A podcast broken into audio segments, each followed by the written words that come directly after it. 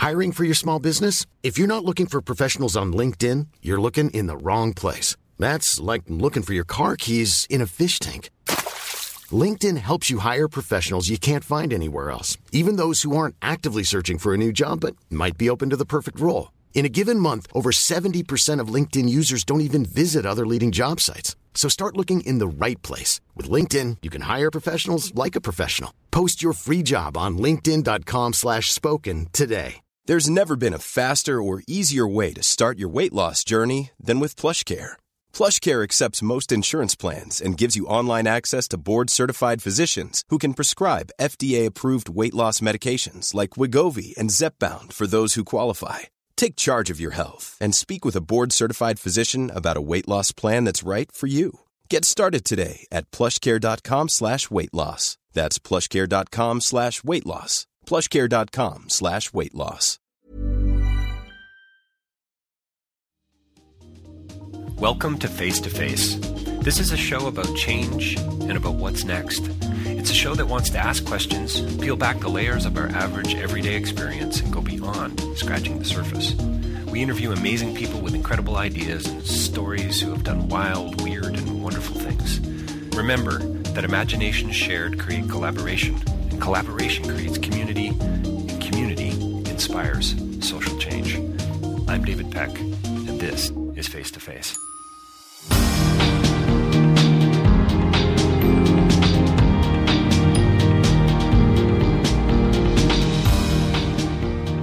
My next interview is with uh, two guys who are, well, this, I mean, who, who, two guys who clearly love comedy and who uh, love having some fun together. They've got a podcast that they're coming out with very soon, Amar Wala and Gilad Cohen. They both have really interesting pasts, and, and they're both, can I say they're fascinated by the whole notion of human rights? But apparently they hang out in pubs.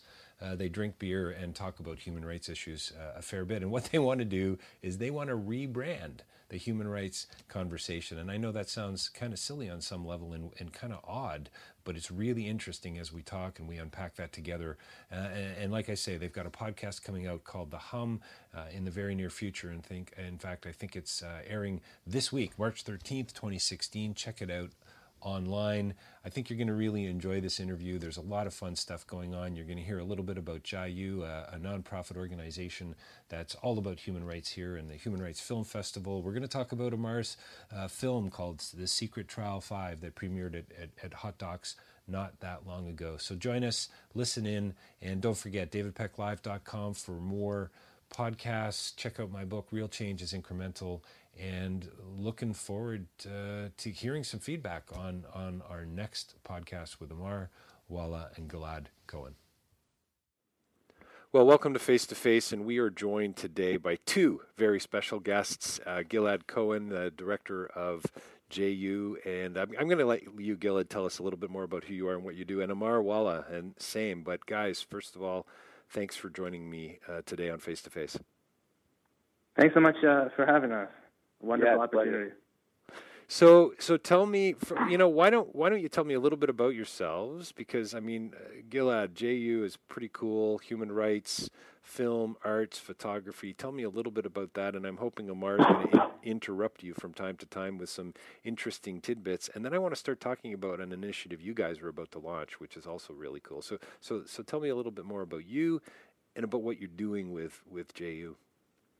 Why don't we start in alphabetical order? You know, why don't we have uh, Amar uh, go in? Because I'm interested in learning about him. Actually, he's my co-host, and I, I feel like I know nothing about him. You know nothing about him. Awesome. So co-host. So you clearly, let's talk about that. Let's just throw it out there. So, so uh, Gilad and Amar are going to be hosting a podcast called The Hum. It's it's opening. Uh, you guys are launching in about a week's time, March sixteenth. Um, and and uh, so Amar, tell tell me more about yourself and about the podcast. Sure, yeah. Um, so I am a filmmaker by trade, mm-hmm. and um, most of my work uh, tends to revolve around issues of human rights and social justice in some way, shape, or form. And uh, I had the pleasure of not screening at Gilad's film festival a couple of years ago because he didn't he didn't pick my film. So, so um, hang on, Amar, can I just interrupt? Is that how this whole yeah. interview is going to go? Is it going to be like little pot shots back and forth for the next thirty minutes? Is that what we're talking about here? Probably. I think, you know, each of us has kind of learned in the short time that we've been doing this that we don't really like the other person. So um, that's awesome. No, I'm, I'm I'm just kidding, of course. But it's it's you know it's nice to actually get a chance to be interviewed, and it's kind Fun. of I think it's kind of telling that our initial instincts are just to make fun of each other. Yes. Uh, now that now that we're sitting on the other side, it's so pretty. That it's, should tell you something about I the think dynamic on the. Actual. I'm actually I'm texting my therapist as we speak, so I'll uh, I'll get back to you on that. What she has to say. Yeah. Um, but yeah, so I, I'm a filmmaker by yep. trade, and uh, my first feature film was called The Secret Trial five, and it, it premiered at Hot Docs in two thousand fourteen. Cool. And it basically told the story of uh, the Canada's use of security certificates, which were a tool that were used to detain terror suspects in Canada post nine eleven in a way that uh, we didn't really think as Canadians that we would act. So uh, we held uh, these five men without charge. We held them for indefinite periods of time without releasing the evidence against them. Even their lawyers weren't able to see the evidence against them. And they ended up spending nearly thirty years in jail combined under these security certificates. So that was kind of my entry into the professional film world and also into the human rights world, because I'd never heard about that topic. And through that work, I got to know uh, other people kind of telling these kinds of stories and meet people like Vlad, who uh, – part of J A Y U, and their flagship program is, uh, is an amazing film festival that they run every December. So, um, through and let me know, let me jump in. Let me jump in because, yeah. like, all things aside, you, you'll hear it like on the podcast, and even when Amar and I are just having a beer, having a coffee, I will rip into him and say, you know, we didn't take your film because it wasn't a good one. But all jokes aside, it's a wonderful, very eye-opening film, uh, and a lot of times really shocking. Uh, just to see what's happening here in our own uh, our own country. So Secret Trial five, amazing film, uh, amazing director. So, sorry, Amar, what's the name of the film again? Seeker? Secret? Secret. The Secret? Yeah, The Secret, Secret Trial, Trial five. five. Okay, good, thanks. They, that's actually the name that the human rights community gave them because of the way the trial process actually happened. So what would happen is that the defense would present their case first in this national security context, and then the prosecution would literally go behind closed doors without the defense lawyers or the person being accused and present their case to the judge in secret. And so that's where that name kind of came from. It's a very Kafkaesque process that we kind of document in the film. Mm. So, and kind of an ugly chapter in, in Canadian history. Sure, sure. No doubt, no doubt. So, so Amar, why, why... So you clearly, both of you are, are connected on a variety of levels. You're friends. You're going to be doing this podcast together. You're, you're, you've got an interest in film and photography and the arts, and clearly human rights. Why for you? And I think I'm going to ask the question of Gilad as well. Why, why human rights? Why didn't, why didn't you uh, write the f- pilot episode of The Big Bang Theory? um, I think you know it's, it's interesting. I, I never thought I'd be making. I never really thought I'd be making documentaries when I was okay. in film school, to be honest. All okay. of my training was in narrative film. And I was, you know, I was obsessed with film just as a movie buff. That's kind of where my love for cinema kind of began. It wasn't these human rights stories. It wasn't until I got into my early twenties and started to become more politically aware, and then George Bush decided to invade Iraq. And, you know, I was in college at that time, and so I started really thinking about how how the world really works, how these power dynamics in the world really work. But also, you know, I just noticed that my family's from India. Originally, I was born there. Um, I'm a, I'm a brown-skinned man. I started to notice that uh, things weren't going so well for, for men who kind of look like my dad or look like mm-hmm. me in, in Canada and in the United States in, in the first few years after nine eleven. So that really kind of changed. It really kind of had an impact on the types of stories I wanted to sure. tell. So my final short film when I was at York as a film student was about one of the families that I document in my feature documentary. And it was a narrative film. It was a drama about – it was a father-son story about uh, a night when the young boy is asked to translate for his father while uh, Canadian authorities kind of interrogated his father in their home. And so that to me was a really powerful moment, you know, in the life of a ten or eleven year old boy where sure. you're, yep. you know, translating into Arabic while the government is threatening your dad. Um, so after that, it just became harder and harder to, you know, write things like The Big Bang. right. So, um, and I find these stories, you know, truth is, is almost stranger than fiction. Mm-hmm. Some of the stories that mm-hmm. I've documented, if I was to just write them, uh, people wouldn't believe me. They'd say this is just way too far-fetched and strange and out there. Um, but they only work because they're real, right? They, they work because the things people really go through are in a way so much crazier than anything I could think of from a creative standpoint. And so it just had this impact on me, and I slowly started telling those stories, and I never looked back. Yeah, no, it's interesting. I'm always, you know, I mean, my, my thing is is incrementalism. Little things make a big difference, splash and ripple. You know, why, you know, we're all making change of one kind or another. Some of us are just a little bit more intentional about it than others. Some of us are more passionate. Some of us are more committed. And, and we all sort of choose our weapons. You know, sorry for the metaphor. It's a horrible one. But sure. you, you you know what I'm saying. And and it always fascinates me to find out when you look back, you know, what are the connecting dots? What was it? Was it a childhood experience? Was it a, a book? Was it a film? Was it a, a, you know, did you get scared out of your wits as a result of an experience that that, that allowed you to go down a different path? And I think I think sometimes it, it, it it's worthwhile, you know, as we move forward and take our, our new risks to look back from time to time to go, holy smokes, look look what I did in order to get here, right? And and mm-hmm. look, look what I had to, to, to work through in order to get here. Gilad, how about you? What? Why human rights? Why aren't you doing a fashion film festival?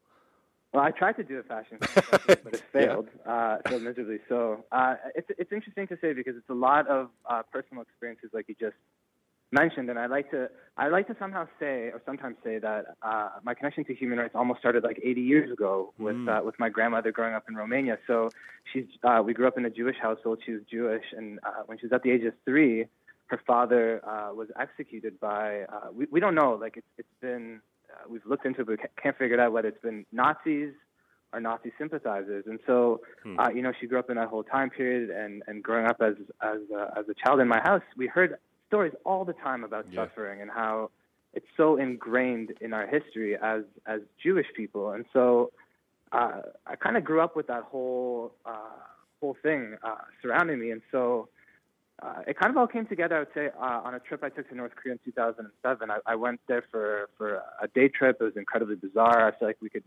dedicate an entire podcast episode to my just twelve hours there. But how, hold, hold on. How do you take a day trip to North Korea? So back in two thousand, it's bizarre. And, and, I know, right? Like yeah. a lot of people don't know that, that this was even a thing. But back in two thousand seven, right. when uh, the relationship between South and North Korea were, was a bit warmer. Okay. When I say a bit warmer, I still say uh, freezing cold. Freezing cold, but, right? But slightly yeah. a bit warmer. Yeah. They opened up the the, the, the D M Z border okay. and allowed uh, sort of guided tour buses to take uh, groups of people from South Korea into North Korea for, for just a day. So uh, they took us to a city called Kaesong, uh, which I think is the second largest city in North Korea. And it was completely guided. Like, we don't have any freedom to explore, to go and, and do our own thing, where we were guided by, by North Korean guards the whole time.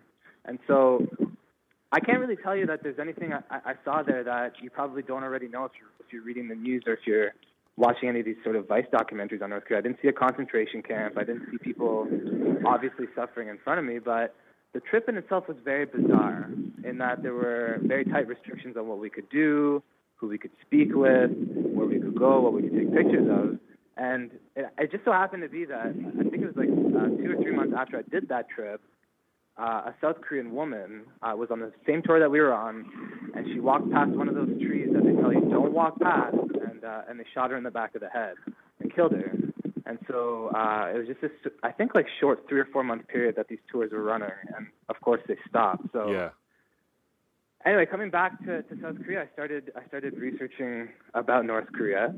Uh, and then what I learned really related to my roots, uh, things to do with concentration camps and suffering and and all that kind of stuff. And so in, in some ways, although I'm not uh, I'm not North Korean and I'll never be able to relate to that struggle, a lot of the things that they're going through Uh, sort of ingrained in my history. And right, so I right. felt that sort of personal connection to it. And so I, I just want to say I have like a very obsessive personality. Like if I'm on Instagram, I'm really on Instagram. If I get a tattoo, it's like I got to get a million tattoos.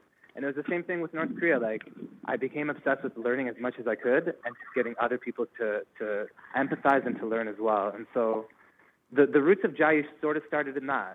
Okay. It started with uh, North Korean human rights awareness, and then it just sort of uh, grew and, and broadened from there. And JAYU is the Korean word for freedom, yes? Yeah, exactly. So uh, originally we were called the, the North Korean Human Rights Film Festival, which is an atrocious uh, acronym, uh, an, an atrocious name to try to market. But we've, when we broadened, we went into uh, we, we chose the name JAYU because it means freedom in Korean, which is uh, sort of the mission of our organization. So So I'm not, I guess I can throw this question out to either of you. I mean, I'm I'm starting to think that, and, and you, Amar, as a filmmaker, uh, probably will, will have an opinion on this, but I think you could parachute pretty much anywhere in the world into a community and you could make a film about somebody, about some, so in other words, there, there's, there's, everyone's got a story, right? Everyone, it seems to me, has a story to tell. We could all benefit in one way or another from, from, uh, from listening to others and from being immersed in somebody else's community, somebody else's context, somebody else's culture, and somebody else's worldview. I mean, I love the fact that Gilad's story started eighty, eighty Gilad's story started eighty years ago. Like that, just it's amazing. Yeah, I, I think I agree with that. I mean, there's, it's part of the, what I was talking about earlier with the whole truth is stranger than fiction thing. I mean, yes. People's stories, no matter how um, mundane it may be to them, because that's their experience, um, I think that's something that we can all kind of learn from. And they're part of the, I think, artistic mind of, of people who kind of tell these types of stories is that they, you know, good filmmakers, I think, can actually just see the story and Uh, and anything that's going on in real life. And so I think everyone does have a story. I think it's important for filmmakers, like, you know, not that I've been doing this long enough to really give other filmmakers advice, but I think it's important to really kind of figure out the types of stories that you really want to tell. Like, what are the stories that really, like, draw you to do the work? Because, you know, whether it's making these films or running a film festival or even just having a podcast, these things are hard to do, mm-hmm. right? And it's, it's, it's, you never know for sure if there's, if anyone's going to watch your film or if anyone's going to listen to your podcast.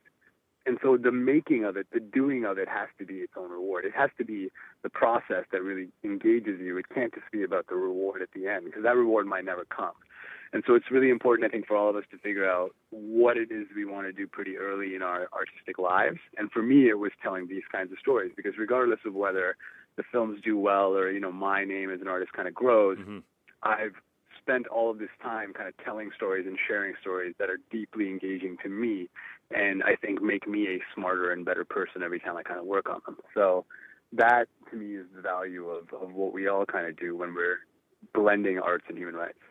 And I feel like I'm not gonna I'm not gonna say anything much more profound than what Amar said. I think that was beautifully put. But I think th- the other importance and the value in what we do do is the fact that we are uh, providing a platform for other people who often don't have mm. a way to share these stories sure. to be able to do so. Because, like you say, everyone does have a story, but not everyone has the privilege or the space. And when I say space, I, I want to say like a safe a safe space, free from judgment, to be able to share that story, like free from stigma, free from criticism. Uh, so that's the other value in, in a lot of the work that Amar and other filmmakers and artists do do, is that they they provide that platform for the people to be able to share. So, so both of you, talk to me talk to me a little bit about hope. I mean, you guys are living in a world, it seems to me, you know, uh, Gilad told me that you, what is it, three hundred films you guys go through before when that are submitted to the festival? Yeah, hope hope is when you have three hundred films submitted and, and you feel like you're not going to get through it. Uh, hope is that is when that last film is being played. That's uh, right. And you got, got out of it. Yeah, but we it but, grows every year. Uh, last year we did have three hundred films, uh, close to three hundred films submitted. Uh, well, the festival. So so you sit there, you watch these many films, you're making these kinds of films, you're you're working in, you know, I guess on one level you want to go, hold on a second here, twenty-first century, what do you mean there's human rights problems around the world? And yet we both know what a ridiculous statement that is.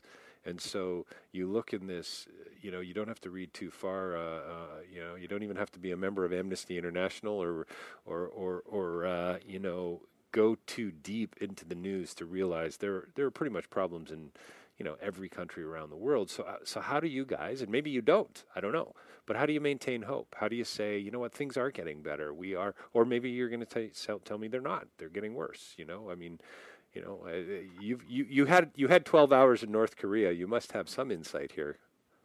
I would say for us it's a lot more on a micro level. Um, if you look if you look at, at, at things on a macro level, it's easy to get discouraged and to yep. see that things aren't changing, but if you sort of dive deeper and sort of, uh, you know, look into the situation and, and pluck out those individual human stories and see how people have overcome whatever nice. challenge it was, it's easier to find hope. Like, our podcast is coming out next week, and we have uh, a person who, who grew up in North Korea. And in a lot of ways, the situation there seems entirely hopeless. Yeah, uh, it seems like nothing there's really changed in the last fifty years, maybe the only thing that's changed is that now they have a, a nuclear bomb.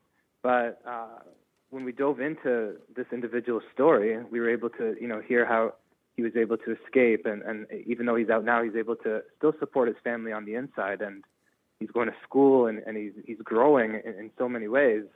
That right there is hope. Um, so it's it's easy to, to lose track of that or to lose sight of that if if you look on a, on a broader level. But I think what's important is to look at it case by case and, and see who who are the people on the ground that are mm.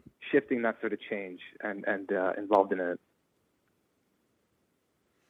I mean, I think for me, uh, I'm actually kind of full of hope all the time. I, I I think that all of these stories aren't. I don't see these stories as kind of um, telling us about uh, the dark side of the world and how ugly everything is. I think that all of these stories for me end with this great big deal of hope because mm. regardless of, of, you know, whether we're sharing the story of one individual who's had a really rough time or a group of people that is being persecuted at this point in time, the world is constantly becoming a better place to live. That's just the reality of it. I mean, if you look at history, and if you look at uh, the, where we were fifty years ago, the world is a much safer, kinder, gentler, happier place than it was that long ago. Now, we don't realize that because of the way we report on things like crime and all these stories that are coming at us all the time make us feel like the world is just this awful place all the time and there's just so much suffering, and that's still very true, but today is the safest, happiest, best day in the history of humankind.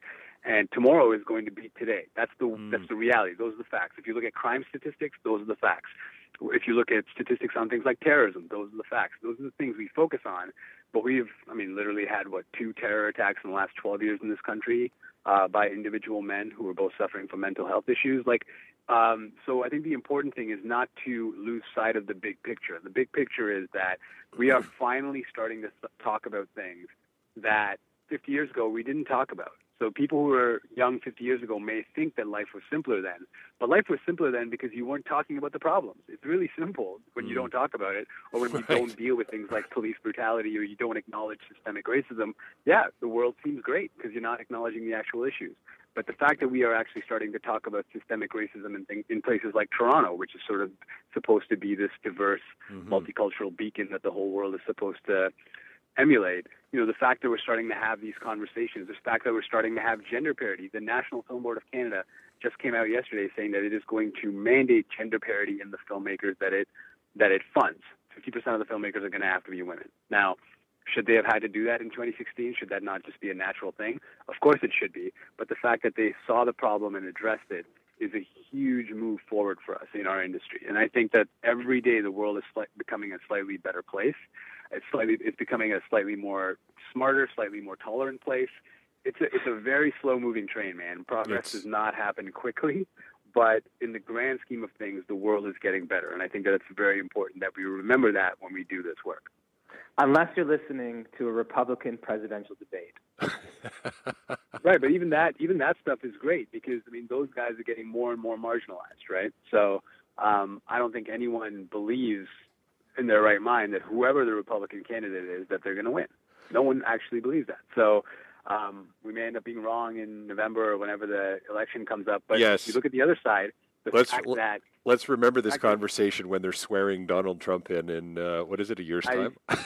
I will I will sincerely apologize. I'll call in and apologize to you. That's right. We'll, hey, but we'll we'll do a follow-up then, Amar. Let's yeah. flip that on, on its head for a second. Yeah. Bernie Sanders, a self-described democratic socialist, is a legitimate candidate for president mm-hmm. in the United States of America. Mm-hmm. He is virtually tying Hillary. He is tying a Clinton in just about every state they go into.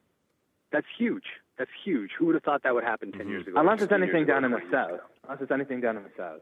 Yeah, and but that's that's fine. I mean, I think that that's pretty obvious. But when you when you think about the money he's up against, the amount of power he's up against, the name recognition of just her, of her name, Hillary Clinton, the fact that he's doing so well against her in major states with huge populations is huge, right? Like, that says a lot about mm-hmm. young voters. That says a lot about young people in America who are not afraid of that, you know, quote-unquote socialist title. They're not afraid of changing the way America is doing things. I think that gives us a ton of hope for the future, even if, if Sanders loses. It's good. Let's go back. I want to go back to what you said, Amar, about about Canada. You know, supposedly in this diverse place, uh, National Film Board. You brought up, I think, at the same time. So, National Film Board. Uh, I, I had the uh, pleasure of interviewing Mina Shum and Selwyn Jacob. Uh, their uh, their film Ninth Floor. I don't know if you've seen it, uh, but it was, I haven't seen it, but I've heard wonderful things. Yeah, it's very good. You really do need to see it. It's quite a piece of art, but it's also a really important film. It was about the um, Sir George Williams University riot. Uh, nineteen sixty-nine. I was four years old. Uh, turned into turned into quite the thing. And as you're watching it, you kind of go, "Hold on a second here. This is like the Deep South, right? This is absolutely. You know, you whoa. This is Montreal. This is Canada." And so, I mean, I, and and talking to some of the people at N F B about this before I actually did the interview, it was really fascinating because we watch that and we think there's almost this Canadian um, hmm, hubris, arrogance, or something about, well, we're peacekeepers after all, right? And, and the reality is, I, I'm not sure that we're that much different in some respects. I mean, I want to ask you both about that. Here you are, you know, both in this field, social justice, human rights, you're doing the festival, J A Y U, et cetera. Are people really talking about it, or are we really just preaching to the converted? Uh, I mean, I think for the most part, um, we are preaching to the converted. But, you know, I had an old film professor used to say that, you know, don't worry about preaching to the converted because even the converted need their faith restored every once in a while. So that's good. Um, I like it. I, I I think that I think that you're right that that Canadian mythmaking has been so ingrained in the way we do things. I mean, if you actually did an analysis of our history, even as peacekeepers, every peacekeeping mission we went on, there was an ulterior motive that was either economic or um, military in nature. So that history is not Canada's real history. Um, and I think that we are, this is the other reason why I always have hope, right? Because we are finally starting, starting to talk about the holes within this concept of Canadian multiculturalism, right? We're finally starting to talk about things like systemic racism mm-hmm. in Canada. And I think that, yes, most Canadians are going to reject those notions early on and say, well, that's not us. That's the stuff the Americans do. This is something I faced very regularly when I premiered my film. Uh, you know, anti-terrorism stuff is the stuff Americans do. Canadians don't do that kind of thing. Um, but, of course, we do. And I think that these conversations are starting to happen more regularly in Canada. And so that gives me a lot of hope. I think there's still a lot of work for us to do to truly acknowledge that the problems that we see existing in the rest of the world also exist here. And I think that the reason it's hard to have that conversation is because, you know, life for most people in Canada is actually pretty good, right? Mm. Uh, we understand, like my mom always says this, my mom is an immigrant from India, and she says, you know what, Amar, no matter what you make, like in your films, I'm proud of your films, but remember, Canada's still one of the best countries in the world to live. And she's right about that. But that can't be a reason for us to not keep moving forward. That can't be a reason for us to be complacent and not want to actually change the problems that still exist, right? So I think that you're right. Like, Canada does have this bit of hubris, and that's something we need to shake ourselves out of. But, you know, that's kind of, if I can be frank, that's why I make my movies. I yeah, make my movies yeah. for the Canadian audience. So it's good. And very well put. I mean, I was going to say, like, how annoying is it when you hear of, like, a hate crime happening here in Canada, and our first response is to say, oh, this is not us. Right. This is not who yeah, we are. This is not what we do. Annoying. Well, and, and even, I think that that's, and I that's think even biggest. if if we don't, I think, I think, and this is why I said, and I never thought of it this way, the arrogance, but I think there's a, there's a, sanct, what's the word I'm looking for? A sanctimonious kind of edge that says, oh, we would never behave that way collectively, right? And so I'm not sure we're actually getting down below the surface, if that makes sense. In fact, well, I, mean, I know we're not. I know we're not. Never mind, I'm not sure. I'm trying to be too polite here. There you go. You're being super Canadian right yeah, now. Exactly. Um, yeah. No, but the thing is, I think that, you know, sometimes it actually takes someone pushing the country so far in the wrong direction uh, to actually get us talking that, in a weird way, you know, the one good thing that came out of Stephen Harper's years in office was that people who thought Canada was this wonderful multicultural uh, mosaic and did everything right were finally starting to pay attention to some of the truly crazy things that Canada was doing uh, under the Harper regime, right? So if there's one positive that came out of that is that we started talking about our problems because we couldn't stand this guy that was leading us. The problem now is that everyone is getting sucked back into Trudeau's sunny ways thing, and so we're constantly, we're right back to where we were, talking about, we're, we're returning to where Canada was. Canada is this peacekeeper. Canada is this uh, sort of multicultural beacon, and we're starting to return to that, and Trudeau's bringing us back to that. And that, to me, is hugely problematic, right? Like, that's that's we what we voted for essentially is a change in tone rather than an actual substantive change. Right. So right. I'm hoping that this isn't just that whatever we face politically over the next few years isn't just about the tone and the language we use, but about actual change and actually acknowledging some of the problems that exist within Canada. It remains to be seen what will happen over the next few years, but at least I know that there's a generation of young Canadians who kind of came of age under Stephen Harper, and they're definitely paying attention. So that gives me a lot of hope. It's good. I love conversations that, uh, even though they're talking about the realities of, you know, everyday life, making contact with reality in meaningful ways, still wind up uh, with with a, at least a little bit of hope. Because I, I I don't know about you guys, but I, I consider myself to be a hopeful cynic. I uh, you know, I've certainly said that before on, on, on many of my podcasts, and my listeners will know that, and my, my students and so on. But I think there's something, you know, life is paradox, it seems to me. Life is contradiction, you know. It's, uh, I used to work with a guy in construction years ago who, his phrase was, "It doesn't be easy." And I've always loved that phrase. It doesn't be easy. It doesn't be easy. Yeah. it's, it's a good tagline for, uh, for something. So, so listen, tell me about your podcast. It's coming out, uh, next week. It's called The Hum. You've, you've, it sounds like you've already got a few. You, you just talked briefly about, about one of your guests coming up. Tell, tell me a little bit more about what, what the goal is, what the intention is, and, and where it's going to air and all that kind of stuff. Let's let's get a little practical right now. Oh, by the way, website address, uh, Gilad, is jayu dot c a, J A Y U dot C A? That's the, yeah, that's the website for uh, the organization, but The Hum uh, is on the hum podcast dot com or the hump podcast dot com, whichever uh, you're in the mood to go to. the hump podcast dot com, yes. That's what got me there quickly. That's cool. That's cool. So uh, The Hum, I think just given uh, given the nature of both Amar and I's work, we... We're always surrounded by people with these interesting sort of stories to share. And so uh, we sort of looked at each other one day and we're like, why don't we get these people uh, onto a platform to be able to share them? And so we decided to host uh, a podcast, which I know is, is uh, a very original idea these days. But basically... You're on the right track, though.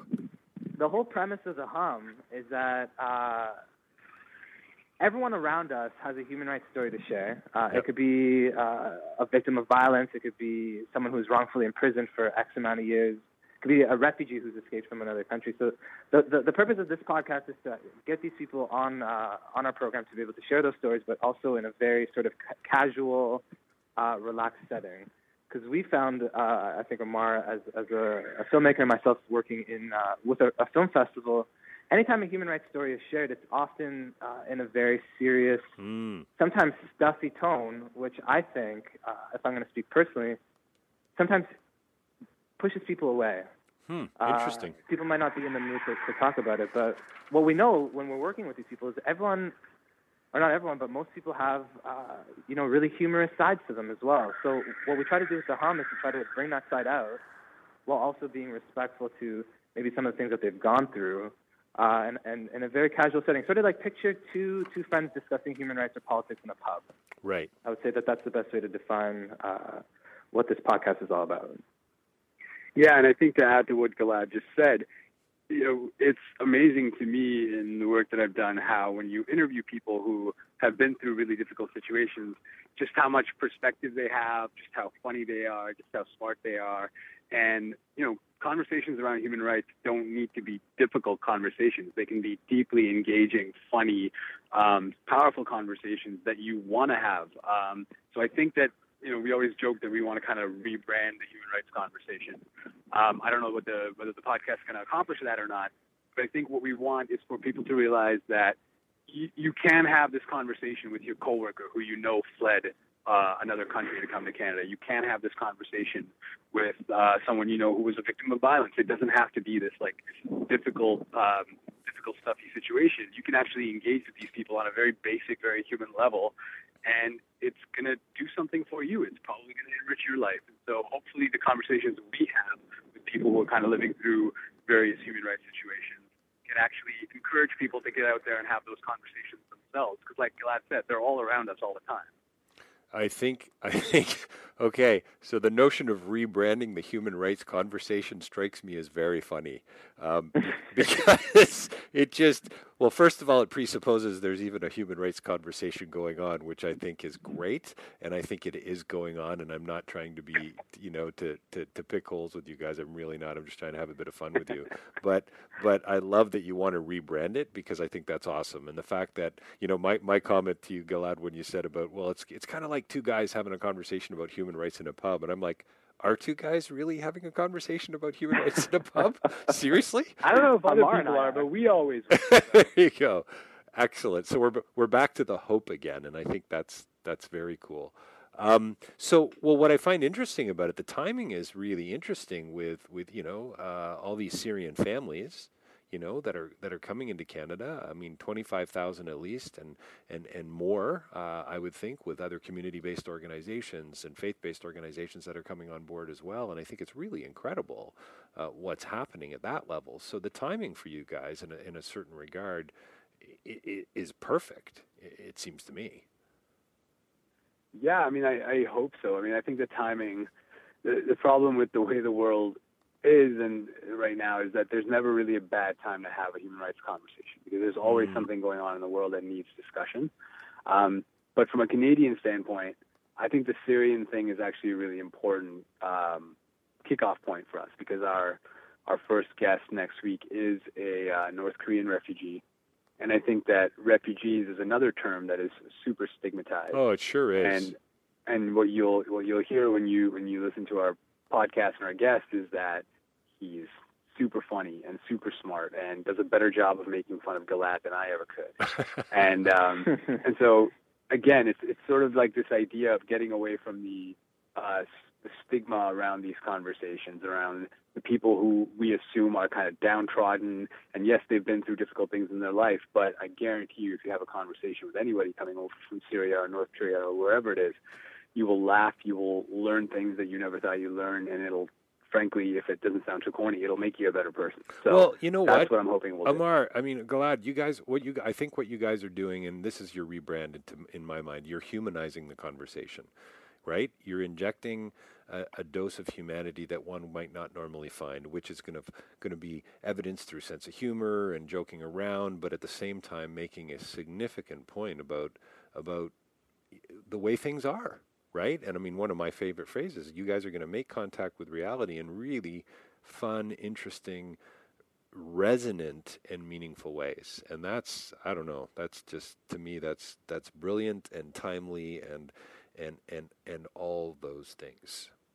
And I think uh, building on that, I think, you know, a lot of the work that we do is is, is about building empathy with mm. whoever it is we're talking about, right? So all of a sudden, you know, we're talking with a North Korean refugee and he makes a joke. It's like, oh man, that guy's kind of funny. Like, I could right. see myself hanging out with that That's guy. Right. I want to learn more about his situation or his story. So it's sort of a gateway uh, into learning more about, about a certain, uh, you know, if it's a refugee crisis, if it's about uh, someone who is Uh, a victim of violence. I think using that human side of them, just, I like to say empathy bridges. It's like we're building more empathy bridges with listeners.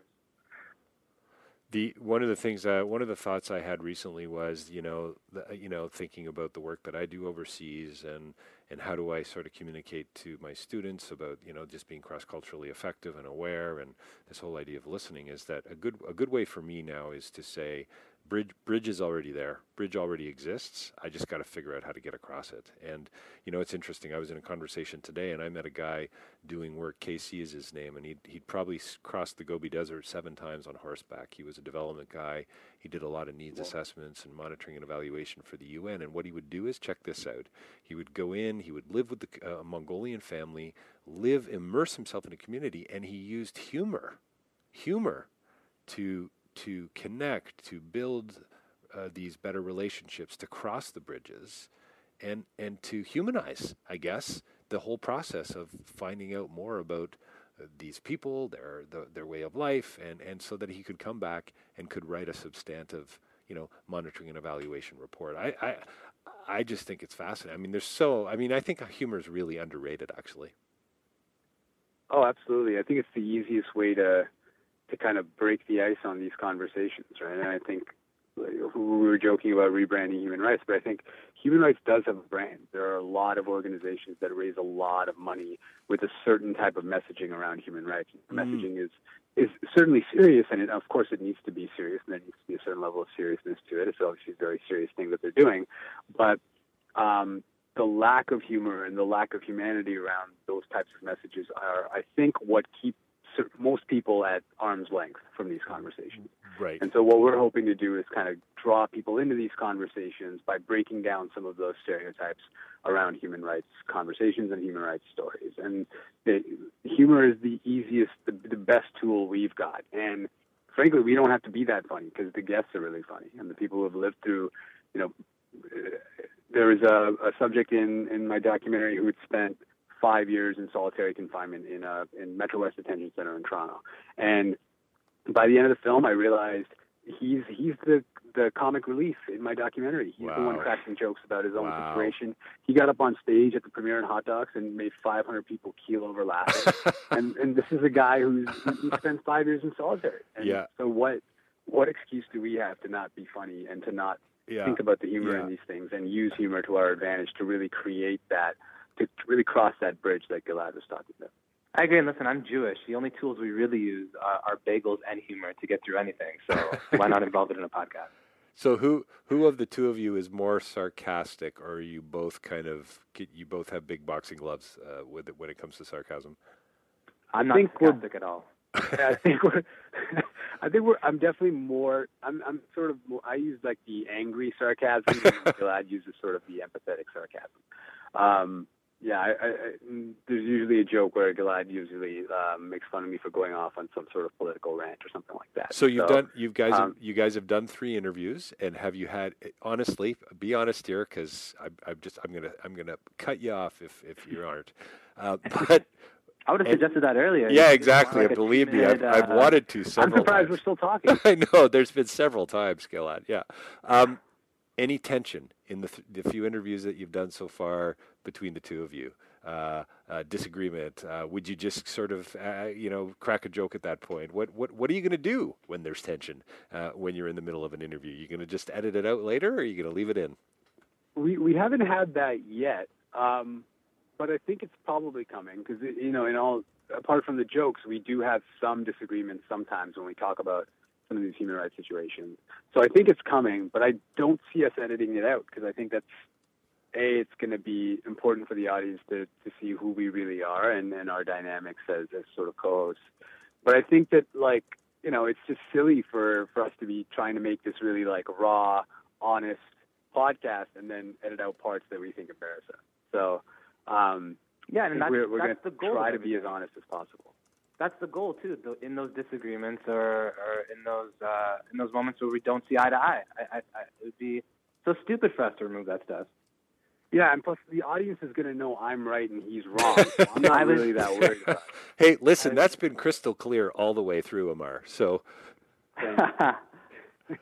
listen, guys, thank you so much for your time today. We're just uh, we're we're we, we got to wrap it up. Uh, any any last sort of shameless self promotion? Um, I'm going to certainly pump you online.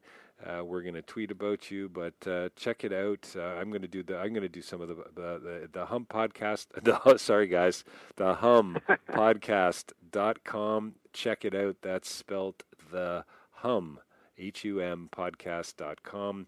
Uh, Gilad Cohen, Amar Wala. Anything else, guys? You, anyone got a knock knock joke for us?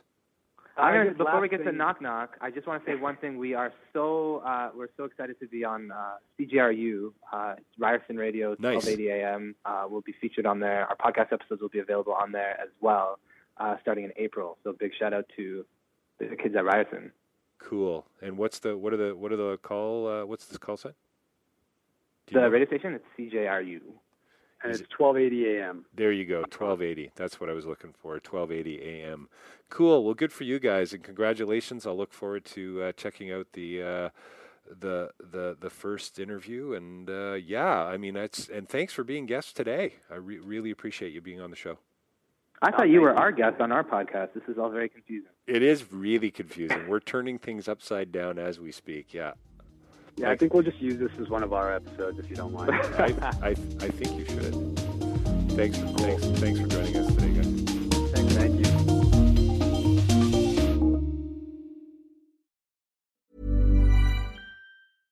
Imagine the softest sheets you've ever felt. Now imagine them getting even softer over time. That's what you'll feel with Bowl and Branch's organic cotton sheets. In a recent customer survey, ninety-six percent replied that Bowl and Branch sheets get softer with every wash. Start getting your best night's sleep in these sheets that get softer and softer for years to come. Try their sheets with a thirty night guarantee. Plus, get fifteen percent off your first order at bowl and branch dot com. Code BUTTERY. Exclusions apply. See site for details.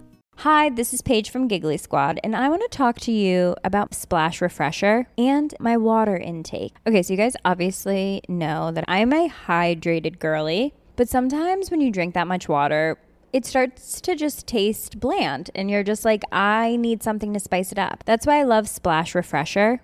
It has zero sugar, zero calories, and it's a splash of sweetness. And they come in five different flavors. They're so good. Wild berry, acai grape, pineapple mango, lemon, and mandarin orange. My favorite is the wild berry because I just I just love a berry. So if you're like me and you're drinking water all day, then try Splash Refresher. It's going to absolutely change your water game, and it's good for you. Acast powers the world's best podcasts. Here's a show that we recommend.